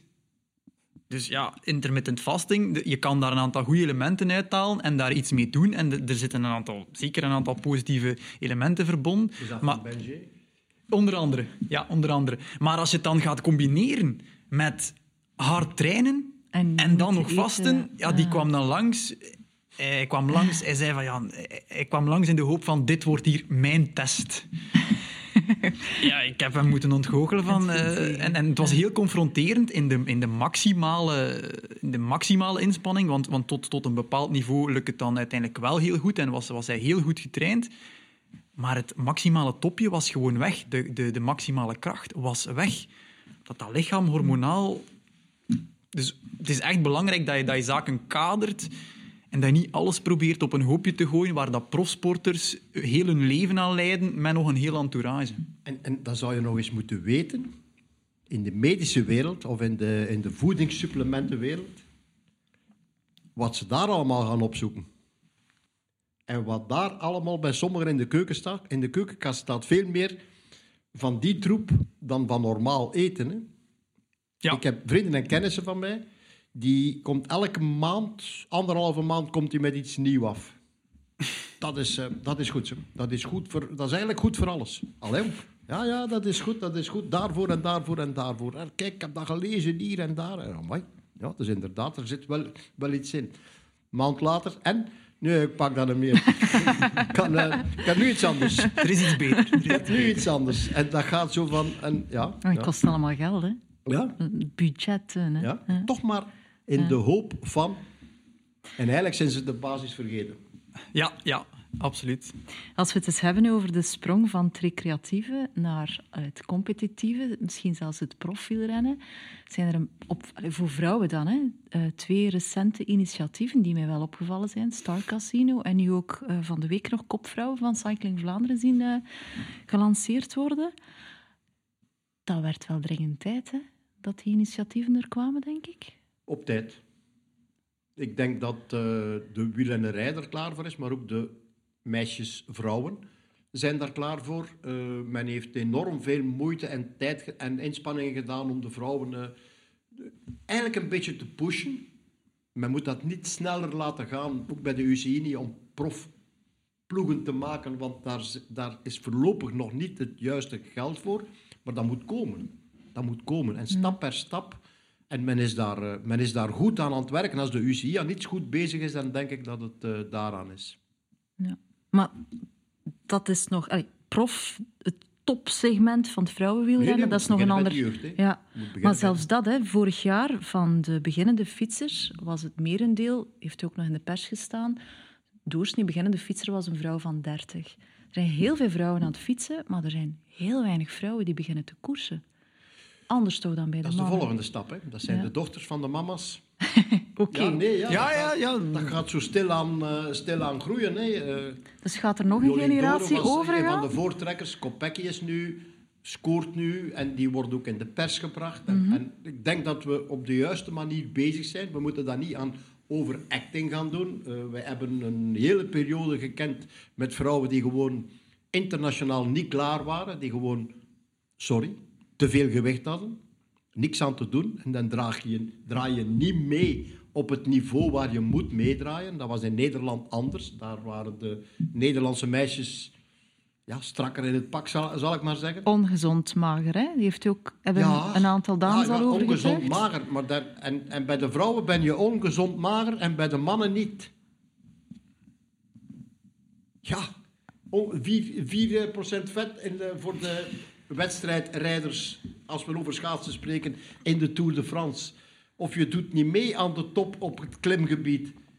Ja, maar ja, Wout van Aert moet drie kilo vermageren, want hij is gebreed, want dat heeft gekrost. Eh, Mathieu van der Poel heeft een te brede schouders, omdat hij te veel mountainbike doet met dat breed stuur. En, en, en.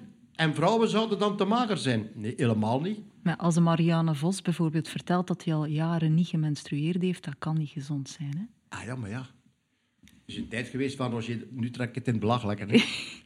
Is het een tijd geweest van Roger de Vlaming waar de vrouwen een maand aan de kant gelegd werden als, het, eh, als de, de klassiekers waren. Hoe gek was men toen? Ik, ik bedoel, dat hele verhaal van Marianne Vos is een ander verhaal natuurlijk. En, en dat moet je voor jezelf uitmaken. Hè? Hoe ver ga je in iets? Ik, maar, maar ik weet niet of je kan ehm, bij wet gaan verplichten van oké, eh, een vrouw mag niet onder de zoveel gaan, maar dat kan je toch niet maken? eigenlijk? Ja, nee, dat, is- ja, dat is inderdaad iets dat je Dat is ook als, het als biologische van iemand. Iemand heeft meer aanleg, iemand heeft minder aanleg. Als je meer aanleg hebt om dik te worden, of als je de morfologie hebt die niet past bij wielrennen, dan heb je een probleem. Niet op de piste, daar kan het een voordeel zijn. Hè? Eh, ja, maar dat is ook aan het veranderen. Ja, je moet, er moet toch een zeker Dat verhaal van, van atletisch... eh, oké, ik doe keirin en ik, eh, ik mag een beetje... Tut, tut, tut, tut, tut. Spieren moeten er zijn. Sorry, en dan kan je zeggen van... Sorry, maar het is zo. Het is jammer.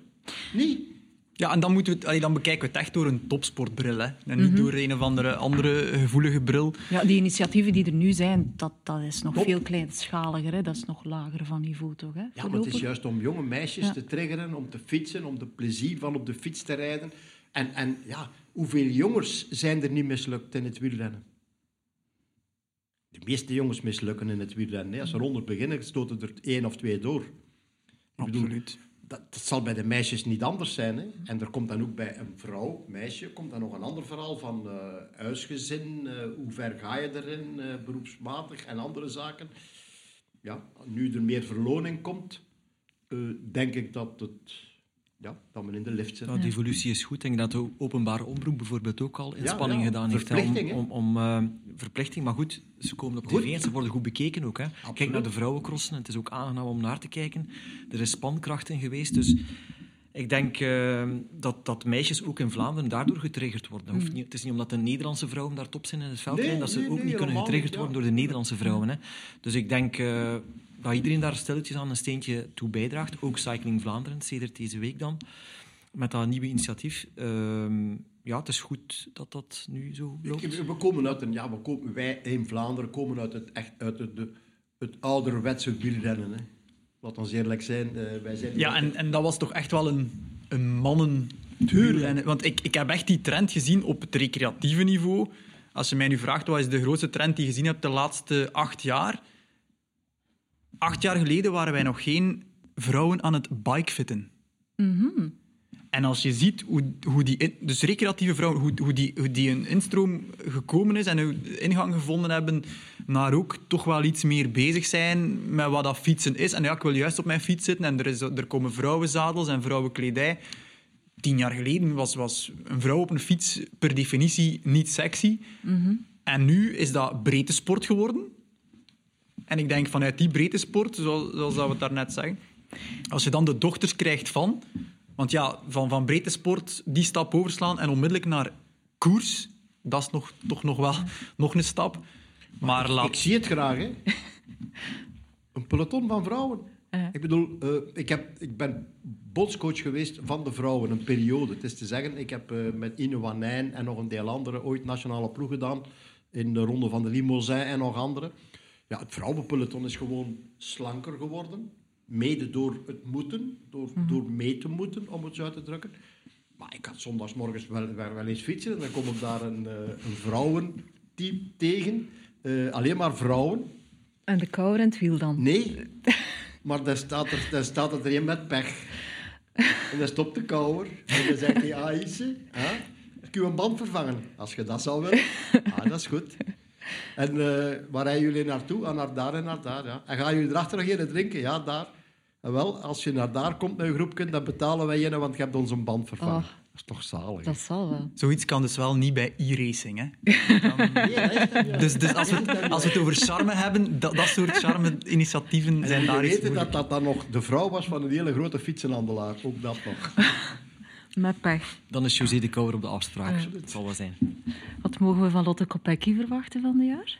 Uh, ik heb die vorig jaar in de Ronde van Italië bezig gezien. Ik heb die op een kampioenschap van België bezig gezien, waar ik vond dat ze geweldig dom gereden heeft, maar uiteindelijk toch gewonnen heeft, de verdiende winnares. Uh, ik denk dat Lotte Kopecky uh, met het hele verhaal, met haar vriend, uh, trainer, de vrouw, dat hij dat wel goed doet. Ik zie een nieuwe, op een of andere manier een nieuwe Lotte Kopecky. En ik denk dat dat wel eens de dat is het dat ik kan zeggen. Hè. Nog een betere versie van uh, Jolien Door kan worden. Iets meer allround, iets beter ber bergop, een bredere... Zeker meer allround. Ja. Ik heb Jolien uh, drie jaar begeleid ook. Ja, we moeten eerlijk zijn, Jolien was, was een, een, een echte sprinster. Uh, die, die net dat tikkeltje tekort kwam ehm, om die klassiekers, die klassieke overwinning een keer te pakken. Alleen dan naar de ronde toe, want, want uh, richting Gent-Wevelgem en zo is dat dan wel, uh, komen ze dan wel een stuk dichter. Lotte is wellicht een stuk meer allround. En ik, ik vind dat ze ook um, van buitenaf heb ik indruk dat ze rustiger is geworden. Dat ze mentaal vooral aan het groeien is. Ja, ja. Dus, um, ook nu een nieuwe ploeg doet ook iets. Ja, nieuwe flow. Ja, ja, ja. Ik denk dat het het juiste moment misschien wel is om, om die nieuwe ik, uh, ja, ik zie het wel goed komen. En dat zou dan de trigger zijn die we nodig hebben om, om nog meer meisjes aan en, de... En ook wel net op tijd dat zij dan de fakkel van leading lady een beetje ja. overneemt in het vrouwenwielrennen voor België. Want mm -hmm. ja, Jolien die zal stilaan uh, Ik vond ook de heel andere ambities de keuze dat ze daar niet naar dat WK veldrijden is gegaan. Ja, ja maar ik vind, pas op, keuze. ik vind uh, uh, Jolien Doren mag het predicaat voor zich eisen van te zeggen ik heb het dameswielrennen in België op de kaart gezet. Ja, tuurlijk. Ja. Ik, ik, doe hier geen afbreuk van Jolien Doren, ver, ver vanaf. En zelfs op een bepaald niet. moment op de kaart gehouden. Want ja. soms was het ja, ja, bijna een beetje armoedroef. en dan zorgde zij toch altijd voor, voor een paar sprankels soms. Die... Mm. We zullen zien in uh, Tokio. Ja. We hebben een uh... grote doel. Maar dat is natuurlijk... Er zijn er een pak bijgekomen. Hè. Dat eerste WK dat was nog relatief makkelijk, de ploegkoers. Recht blijven was al een heel sterk punt. niveau nu is... Maar het niveau is uh, sterk. Medaille zou super zijn. Laat ons beginnen met de voorjaarsklassiekers en zien wat de dames daar zullen doen. En de heren. Um, we hebben nog een uh, tractatie, Betto.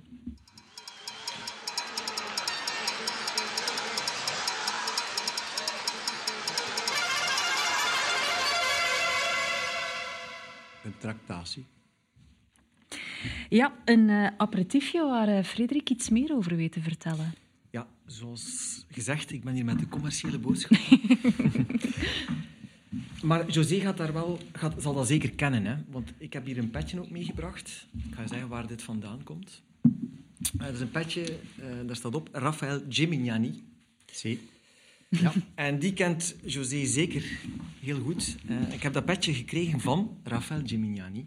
Weet je dat? Ja.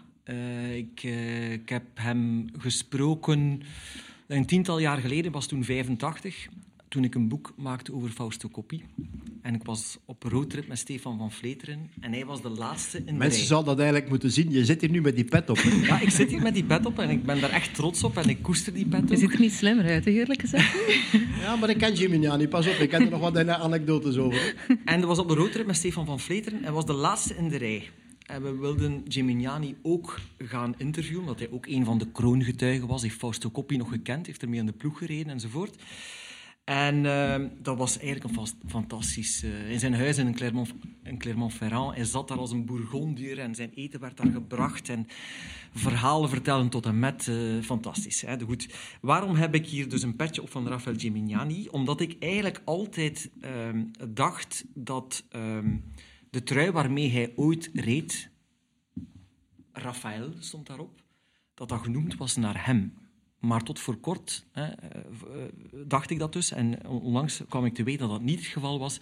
En dat is genoemd naar een aperitiefmerk, een Frans aperitiefmerk, Saint-Raphaël, dat sedert 1954, een, een, een, tiental jaar denk ik, een profploeg heeft gesponsord. Waar dus inderdaad ook die Gimignani ook voor gereden heeft en ook ploegleider van was. Jacques Anquetil heeft er ook nog voor gereden. Dus dit is eigenlijk een, een, een aperitiefmerk dat nu nog altijd bestaat en zich een beetje wil ja, profileren als het aperitiefmerk van de fietser, l'apéro du vélo. Dus ondertussen heeft mijn uh, bevallige assistent, uh, genaamd Tommy Thermovest, heeft hij uh, ondertussen hier de aperitief uitgeschonken in kleine glaasjes. Christophe en dus... heeft al stiekem genipt, heb ik gezien. Heb je al genipt? ja. Het is een soort, het is eigenlijk, ik zou denken, een soort van vermoed, maar het is meer een soort van kruidenlikeurtje uh, Kenkina noemt het eigenlijk. Kenkina, een soort plant uit Zuid-Amerika, ooit overgebracht door de Spanjaarden naar hier. En, uh, en samen met wijn een soort uh, mooie blend. En dan komt dit aperitief. Zeer donker van kleur, hè? Ja, en ik ik vind het eigenlijk wel best lekker. Eigenlijk dat er een beetje ijsblokjes ook in moeten. Maar het smaakt beter eigenlijk in de zomer, denk ik. Ik denk dat het dan... Zo'n, daar snakken we naar, naar een goed terrasje, misschien al volgend weekend. Zij stop met babbelen, die mannen willen proeven. Hè. Proef. en? Ik ken het. Ah, ah oké. Ja. ja. sorry. Het is bijna op al. Ik, heb al, uh, ik rij al 40 jaar, 50 jaar rond, is Frankrijk bijna. Dus uh, ik heb dat wel al meegemaakt. En Rafael Gimignani, heb ik weten wonen in Saint Woonde daar samen met Maurice de Muer, ploegleider van uh, Peugeot, en Fred de Bruyne. Dan is hij dan nog verhuisd, denk ik. Want, hij, woont, want hij woonde dan nu... Vlak, wij hebben hem gezien vlakbij uh, Clermont-Ferrand, waar hij nu trouwens in een rustoord verblijft. Hij wordt 96 dit jaar. Wow. Dus, uh, Koersen is niet ongezond. Nee, maar het is, het is een spraakwaterval. Een fantastisch figuur, een zeer kleurrijk figuur uit de ja, koers. Ja, ja. Ik denk dat je er ook vaak mee gesproken hebt nog. Ploegleider, uh, ploegleider ja, roepen, tieren, brullen, uh, ja, uh, Gimignani en die mannen. Ja, dat, dat was... Dat was ja. Ja, dat was, dat was het wielrennen uit de oude doos. Nu spreken we met Christophe de Kegel en die zegt, die zegt tegen ons: Ja, ik heb gemeten van ja, daar was misschien toch wel een klein beetje. Te, Mag alcohol nog? Godzijdank, godzijdank eigenlijk. Uh, ik ben blij dat ik hem leren kennen heb, want ik heb er al veel over gehoord natuurlijk. Uh, ik vind het ook, en dan moet ik u echt wel uh, voor bewonderen, de manier waarop je ertussen geraakt bent want dat is niet zo simpel. Nee. Tussen de Pol van den Bossen en andere gesteunde mensen, om het zo uit te drukken. Uh, dat je ertussen geraakt bent en dat je daar toch uh, relatief basic onder blijft. En dat was hetgeen we eigenlijk... We zijn begonnen met uh, u plaatsen in coaching en in van alles en nog wat. En dat sluit daar een klein beetje bij aan, bedoel ik, in de zin van... je moet vooral weten met wat je bezig bent en jezelf niet op de eerste plaats stellen. En vooral de sporter en ook de sporter niet te oog optillen. Want daar help je eigenlijk niemand mee. Dat hetzelfde met kinderen opvoeden. Je helpt de kinderen niet met, met ze naar een, uh, ja, ik weet niet waar te plaatsen dat ze zelf niet aan kunnen. Dus daar heeft niemand iets aan. Fan zijn van is eigenlijk het gevaarlijkste dat je kan meemaken in, in, in onze rol binnen, binnen het wielrennen. Ik, ik kijk ook af en toe echt, kan afstand nemen van een situatie en dan met bewondering wel naar prestaties kijken. Maar er is een verschil tussen die bewondering en, en, en, en fan zijn van en, en te ver meegaan in een bepaalde Dat uh, fan zijn van, dat is mij vooral opgevallen in, het, uh, in de aanloop naar het wereldkampioenschap uh, veldrijden. Daar was heel België fan van Wout van Aert. Niemand durf, durfde te zeggen van... Ja, maar ja, waarom zou Wout van Aert winnen? op welke basis zou wat geeft mij uh, parameters waar Wout van Aert moet winnen op dat parcours. Iedereen, Sven Nijs, Niels Albert, dat is normaal, supporter, fan, kameraad, om het zo uit te drukken. Maar iedereen ging mee in het verhaal van Wout van Aert. Had men mij gevraagd op dat moment, want ik, ik heb het je nog gezegd, uh, wie gaat er winnen? Dan zou ik gezegd hebben, gewoon op basis van ja, cijfers. Ja ja. cijfers zou ik gezegd hebben. Op dit parcours zie ik niet in waar Wout van Aert, Mathieu er moet gaan afrijden. Dat was ook wel wij... zeker niet. En, en ja, ja. En, en dan toch, en dat is uit respect naar Wout van Aert toe, die heeft een zo hoog status, dat pers en andere instellingen niet meer durven zeggen van ja, als, pas op, als we gaan zeggen, hij gaat verliezen, dan wil hij misschien niet meer met ons spreken. En dan, en dan, en dan ja, ja, dat zijn moeilijke, heel moeilijke evenwichten. Hè. En daar kom ik zo vaak... Uh, ten eerste dachten wij in die laatste tien dagen voor het WK... we hadden een perfecte stage en voorbereiding achter de rug. En ik was zelf coach zijnde dan, maar ik hou mij daar allemaal een beetje buiten, eerlijk gezegd. En ik probeer daar zo rustig mogelijk onder te blijven. Uh, dan zie je die laatste tien dagen, de laatste week, zo'n aantal dingen verschijnen. Um, en dan dacht ik ook van... Maar op welke basis vinden die mensen dan nu? Niet wij op Hamme en ook al niet op Overijse, vond ik. Ja, ja bijvoorbeeld. Ik, wij hebben daar nooit, nooit, uh, nooit aan getwijfeld en zijn ons eigen, ons eigen plan blijven volgen. En, en, en om een beetje aan te sluiten bij het, uh, bij het fangedeelte... Um, ja, je hebt, je, hebt, je hebt inderdaad veel mensen die zich daar zo, ja, die zich daar zo'n beetje proberen, proberen aanhangen. Um, ja, ja die, die sluipen daar zo wat tussen. Ik ben er op een, ja, op een, op een heel rustige manier ingerold, als, als wetenschapper eigenlijk. En, en, en, mijn leukste tijd heb ik gehad bij Veranda Willems, Continentaal, waar ik vanuit een underdog-positie, want ja, dat is altijd een stuk, stuk makkelijker natuurlijk, echt dingen kon doen en mocht installeren in het wielrennen. Uh, we hebben dan vanuit die positie ook dat WK-ploegentijdrijden mogen gaan doen, op een zeer mooie manier, bijna als geschenk voor die mannen een mooi seizoen uh, voorbereid en daar, daar, de credits voor gekregen. Ja, dat, leuke ervaringen. Als coach waren dat wel echt de, mooiste ervaringen, um, omdat er veel vrijheid was. Nu, hang je, nu zijn die belangen, die spotlights, uh, uiteraard een stuk groter. Komt daar nog af en toe drank op tafel? Uh, wel, om op de alcoholvraag te, te antwoorden. Um, Alcohol heeft heel veel negatieve aspecten binnen topsport. In het herstel en dergelijke zijn, die zaken, zijn die zaken nadelig. Um, maar ook daar weer, het is, is, een, is een balans. Hè. Allee, heel, heel het leven is op zich een balans. Uh, maar je moet soms een beetje gaan uitmaken. Bepaalde perioden moet het allemaal heel serieus zijn. En, dan, en, en hoe dichter bij het doel toe, hoe serieuzer dat we omgaan met details en dan zou het jammer zijn als we aan de ene kant uh, nutritionisten erbij halen en, en mezelf erbij halen en van alles aan het doen zijn en de chef aangepaste individual plates laten maken als voeding, om dan leuk te, door het leuk te zijn van ja, nu eh, een goede kwaremond erachteraan en, uh, en binnen twee dagen gaan we dat doen. Dat zou een beetje vreemd zijn, maar het moet wel in de balans blijven liggen op het moment dat je ziet, soms geraken renners te veel in een keurslijf. Bijvoorbeeld Tom Dumoulin en dergelijke. Ze mogen niet uitgeblust geraken. Ze moeten ook altijd ehm, met zin van die bus stappen. Zin om, ja, vandaag gaan we, dat is iets wat, dat, we de, de Wolfpack echt wel moeten, moeten nageven. Ehm, je ziet in veel andere ploegen dat er, dat er zeer snel een zekere verzadiging optreedt. En dan stappen die renners van de bus, en, en ik heb er ook zo een aantal individueel gecoacht. En als je hen dan, afvraagt, als je dan echt vlak afvraagt, wat ga je doen vandaag? Ja, dan, dan, dan geven die zo'n vertwijfelend antwoord. Ja, ik weet eigenlijk niet goed wat, ik, wat ik juist ga doen of moet doen. Of, of... Ja, maar dan ben je natuurlijk wel snel pelotonvulling en dan krijg je zo'n gelatenheid in je ploeg.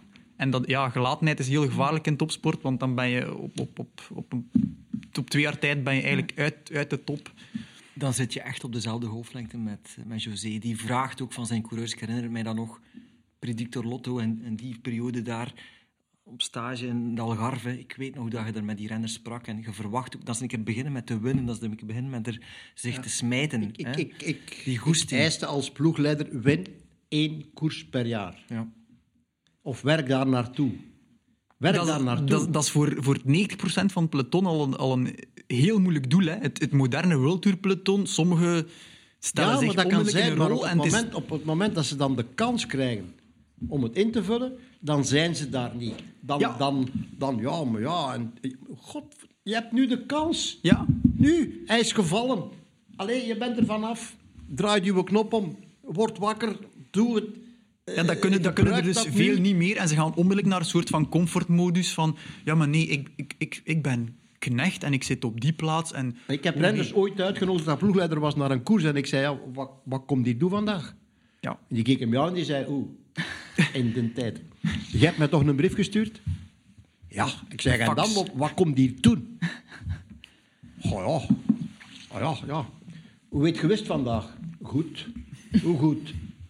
Ik heb, ik heb u niet, niet gezien, ik heb u niet gehoord op de radio. Ik zei, goed ja. Geen honger, geen dorst, geen kou en niet gevallen. Het was goed. ja, wat, wat, wat, heb je, wat heb je gedaan vandaag? En gekoerst. Ik heb vandaag nog gezegd op, op, op, op Sporza. Men maakt een heel discussie rond eh, tien renners buiten gooien bij Lotto. Had niet bij, de- bij de vijver gereden. Die had drie jaar geleden al buiten gelegen. ja. Dat is, is stil. dat is de andere kant om er, om er naar te kijken, uiteraard. Hè, ja. Soms heb je iemand nodig die... Want wij zitten echt in het peloton en dan ben je... Ja, met- en je bent vriend met die renner. Hè. Je, hebt die, je hebt die tot je bubbel, eh, Ja. om die termen nu te blijven. En dan neem je er geen afstand van. Hè, want Frederik is een toffe kerel. En, en allee, ja, maar, ja, Wat, niet overdrijven ja, nu, hè. Nee, ik weet het, eh, Joyce. maar zo slecht is het toch ook niet? Maar om dan te zeggen van, ja, maar wat brengt die ons nog? Wat kost die kerel en wat brengt die ons? Dan moet je die streep er durven doortrekken. Dan kunnen we misschien die of die... eh, en, en ja... Een vraag om stilletjes aan af te, te ronden. Wie zien we de eerste openingsrit van het Vlaamse seizoen te winnen? Omloop het Nieuwsblad? Goh, Zo, heb ik... Een klassieke vraag, ik weet het, maar... allee, rijden niet moeten- Alaphilippe rijdt mee, ja. Dat is de derde man op de foto. Eh, die rijdt mee. Eh, het zou kunnen een, eh, een, een aparte koers worden. Omdat Mathieu en Wout er sowieso al niet bij zijn, krijgen we een open koers, denk ik. Dus ik denk eh, dat de Trek Segafredo met Teuns en met Stuiven en met eh, Pedersen en eh AG de Zeir en nog wel een deel andere ploegen, dat die allemaal gaan gretig deze koers moeten invullen. Want als ze komen, krijgen we een ander soort wed- wedstrijd. We hebben de voorbije weken al veel gretigheid gezien. Hè? Ah ja, absoluut. Ja. Dat eh, mede deels door corona heeft eh, de boel nog meer wakker geschud dan, eh, dan Ja. vroeger. Hè. Christophe, sluit je daarbij aan? Eh, ik sluit er mij zeker bij aan, maar een, een, een echte naam ga ik niet noemen. Ik Ja, moet eh, eventjes nog de deelnemerslijst echt goed bekijken, want er zullen, er zullen wat verschuivingen, verschuivingen zijn. En, en ja, het, het zijn koersen met ook, met ook iets minder voorbereiding dan wat daar renners soms traditioneel qua wedstrijdvoorbereiding omwille van COVID. Er zijn een aantal rondjes nog weggevallen en dergelijke. Dus dat, dat kan het voor sommigen ook wel nog net iets aparter maken. Ja, en het zou kunnen zijn dat we in de finale renners krijgen die in één keer weg zijn. Ja, Die erbij zijn, waarvan je denkt, oh, die, wow, dat is goed, dat is in orde. Tegen maar die dan in één keer eh, weg, wegens te weinig basis, wegens te weinig... ja en nog, nog, nog net iets te, te weinig dat referentiekader van tot waar draagt mijn inspanning. Hè. Mm, Het zijn er meestal een heel aantal die, die, die toch tien dagen eh, wedstrijddagen op de teller hebben voordat ze in het openingsweekend aankomen. Nu denk ik dat de helft van de deelnemerslijst echt veel minder eh, op de teller gaat hebben. Dus Ja. dat maakt het toch ja, net iets anders. Ik ga toch een naam noemen. Ik ga Yves Lampaard noemen. Eh, ik blijf bij de Koning Quickstep, omdat ze zo in de breedte zo goed zijn. Je noemt Alaphilippe, zal misschien heel erg op bek- geke- naar gekeken worden natuurlijk. Maar dan is de kans misschien Ja, voor absoluut. Yves Lampaard. En hij charmeert mij. Gisteren is zijn reeksje begonnen op Iedereen Beroemd. Eh, niet onderschatten, hè? absoluut niet. eh, Seneschal. ja, ja, absoluut ook. Maar blijf bij weer de van die dikke koe van, van 2500 euro die hij zou krijgen Ja, als eigenlijk is dat maar Ja, ik vond dat een kleine, een kleine premie, hè, 2500 euro. Ik wist niet dat een koebeest... Toch al eh, serieuze niet Voor de wordt suiker. opgegaan. suikerwinkel, hè? profielenners, voor de ooit al- 2500 euro. Ja, maar ja. Hoe, jij ooit al daarmee content. zoveel geld gekregen van een suikernonkel? Ja, maar dat kan nog komen. Hè. Hij heeft nu tarief gehoord, hè, de suikernonkel. Dus, eh. Dat zou dan een revanche zijn, hè, want dat is vorig jaar Ja. runner-up na Jasper Stuyven. Dus ik, eh, ik zet mijn geld op eh Yves Lampaard. Oké, en wat mag ik jullie nog persoonlijk wensen als commentator? Eindelijk eens een goed restaurant bezoeken en een goede fles wijn na het harde werk in de studio. Ehm, En mee op verplaatsing? nee, ik ga het heel traditioneel houden. Ik hoop op gezondheid voor allen. Dat Ja. wil dus zeggen dat we kunnen koersen en kunnen samen... Het hoeft nog geen wijn te zijn. Een warme mond, een pint bier drinken, samen zitten. Gezelligheid. Gewoon, ja, Ja. gewoon mensen onder elkaar. Elkaar eens kunnen vastpakken, Ja. bijvoorbeeld.